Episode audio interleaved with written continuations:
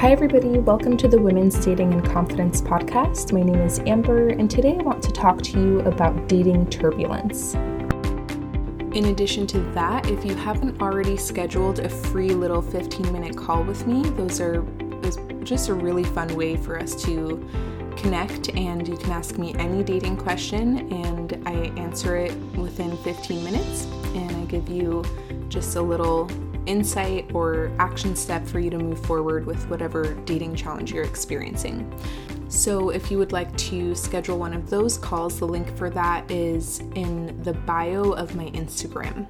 And my Instagram is Amber Grubenman, which is just my first and last name.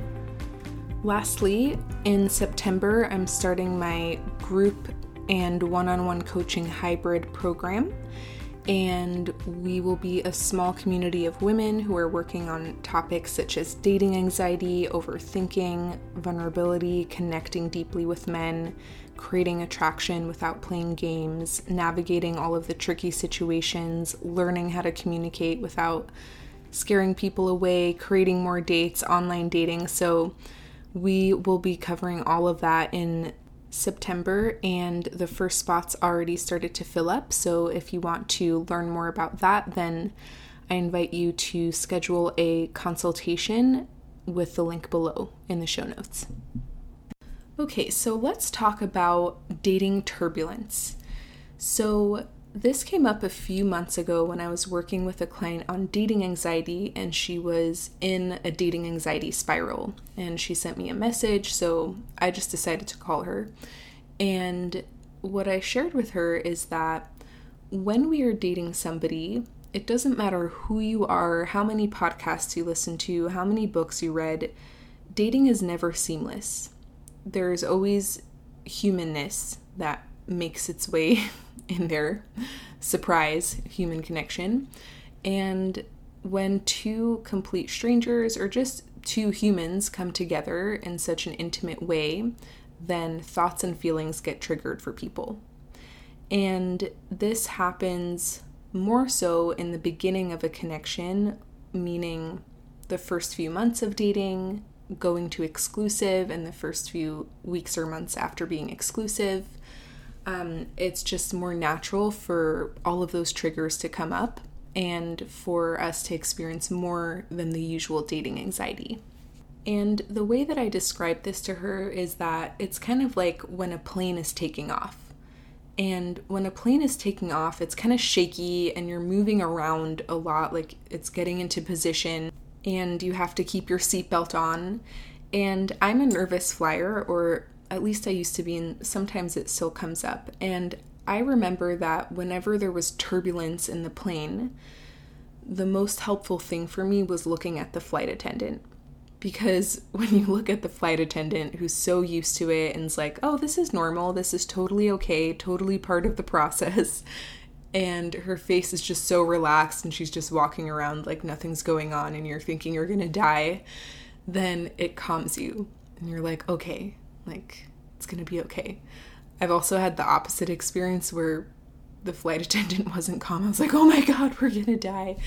Um, but, anyways, I was sharing with this client that in the early stages of dating, it's really helpful for both you and the person that you're dating to kind of maintain that calm energy of the flight attendant and maintaining a perspective even throughout the turbulence of this is uncomfortable and it's totally normal and expected and we don't need to freak out or run away or blame the other person or like jump out of the plane just because there's some turbulence.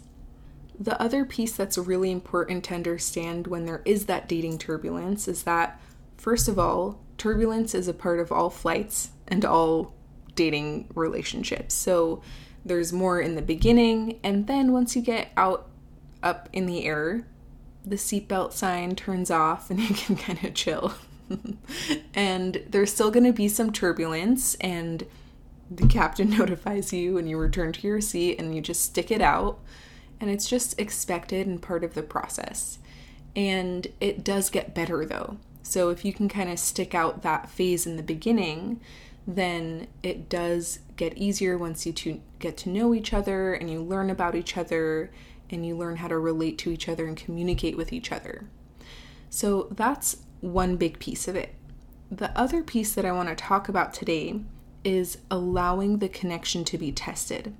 So, in my dating anxiety course, my online course, which is a part of the coaching program, there are different lessons about dating anxiety. One of them is called allowing the connection to be tested, and it's such an important concept. So, when we are dating somebody and we really like them and we're really appreciating the connection that we have with someone, we often try to protect that connection at all costs and we try to not have any challenges or any triggers or any turbulence because we value it and we don't want it to break or fall apart. And by the way, in more practical terms, what that means is you don't want to rock the boat. So you won't speak up. You won't be vulnerable. You won't share how you feel. You won't tell someone you like them. You'll try to close the amount of space so that you're always together and there's more certainty. And it's all about getting as much certainty as possible and as little friction or uncertainty as possible. And so the problem with this long term is that you never get out of the takeoff mode of the relationship. So I've seen this with clients where they avoided any and all conflict, turbulence, crucial conversations, and vulnerability. And then the relationship lasts for a few months. So maybe they're like a year into the relationship, six months into the re- relationship, but they're still as anxious as the first week because they still don't know what their relationship is made of. They still don't have that trust or that feeling of resiliency in the relationship because the relationship hasn't been through anything. And so, the more that you can embrace that turbulence early on and allow your relationship to be tested by various circumstances. And that's really important. It's not you like giving your relationship challenges on purpose. it's more just natural challenges that come up and facing them head on instead of avoiding them. Um, so, the more that you can do that, the more trust you will build in your relationship, and the more you'll see that it's stable and something that you can relax into. And then once you're in the air, take off that seatbelt sign.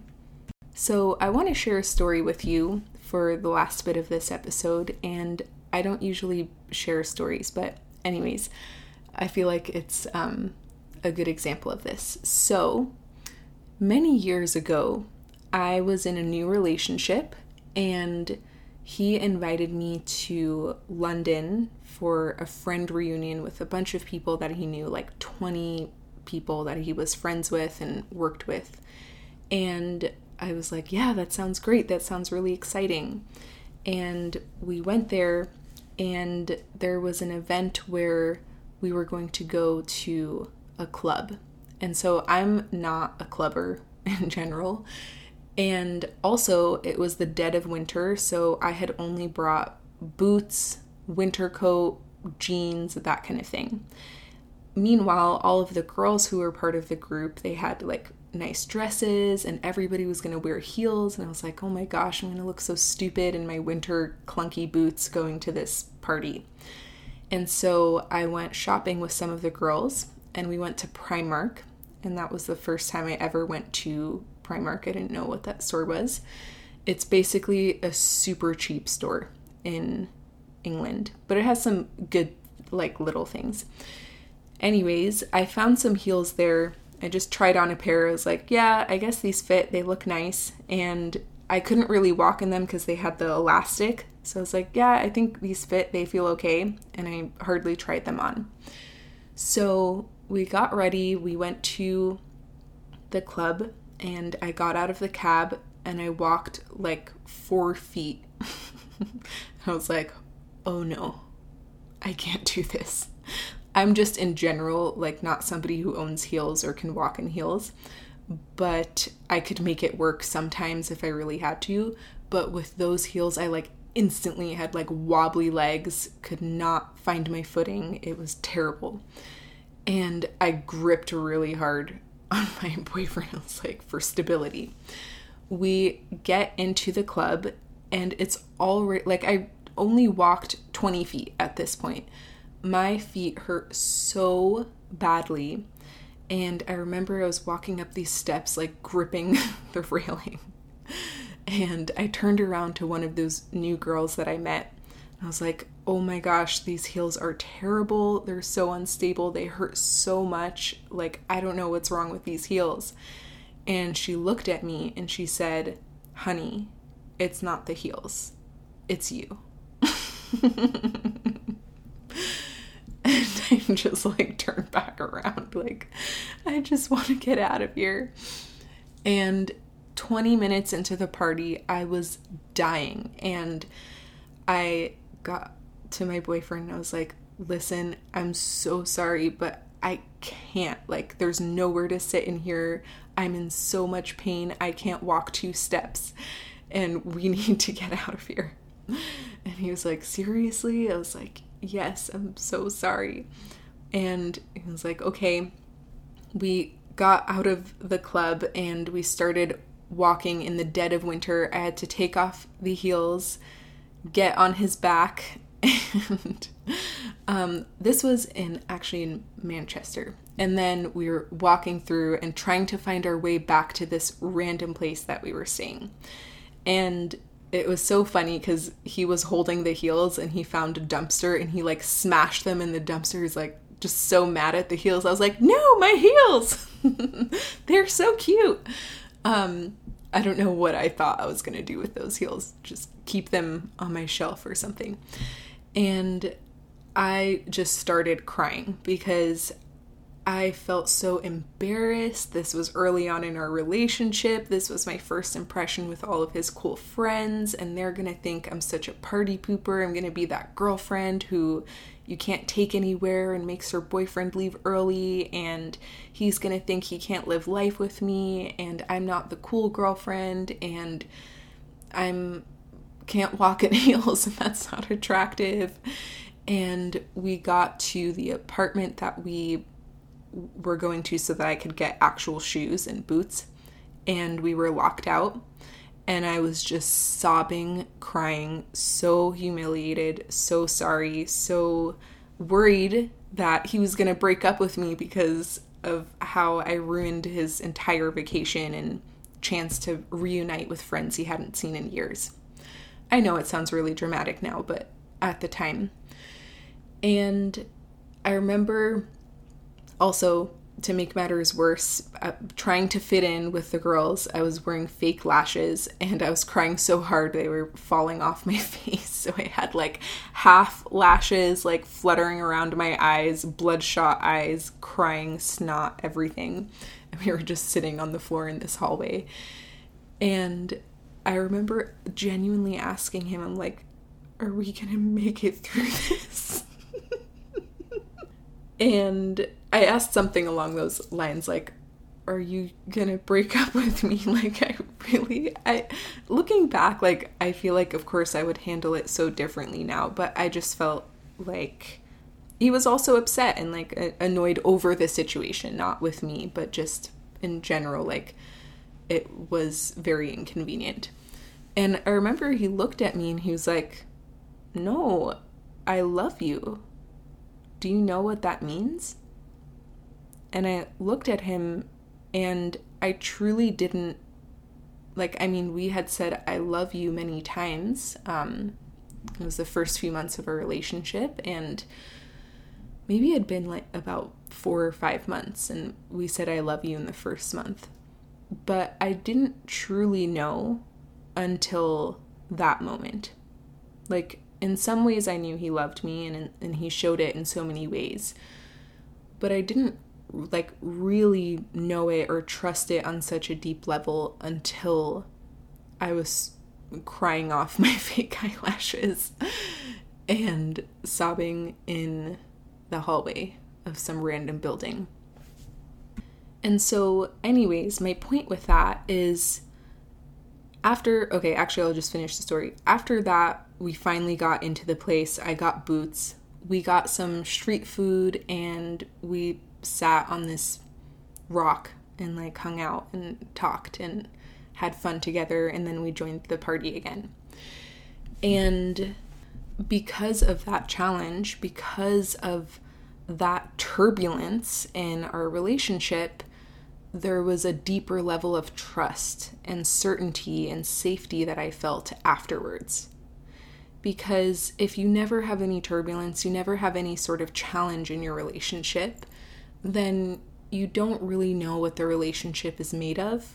And anytime any sort of challenge comes up, you're still scared and if you do have challenges and you have the courage to face them one by one with the person, and courage means some people are not willing to stick out those challenges. Some people are not able to navigate those things with you, but some people are.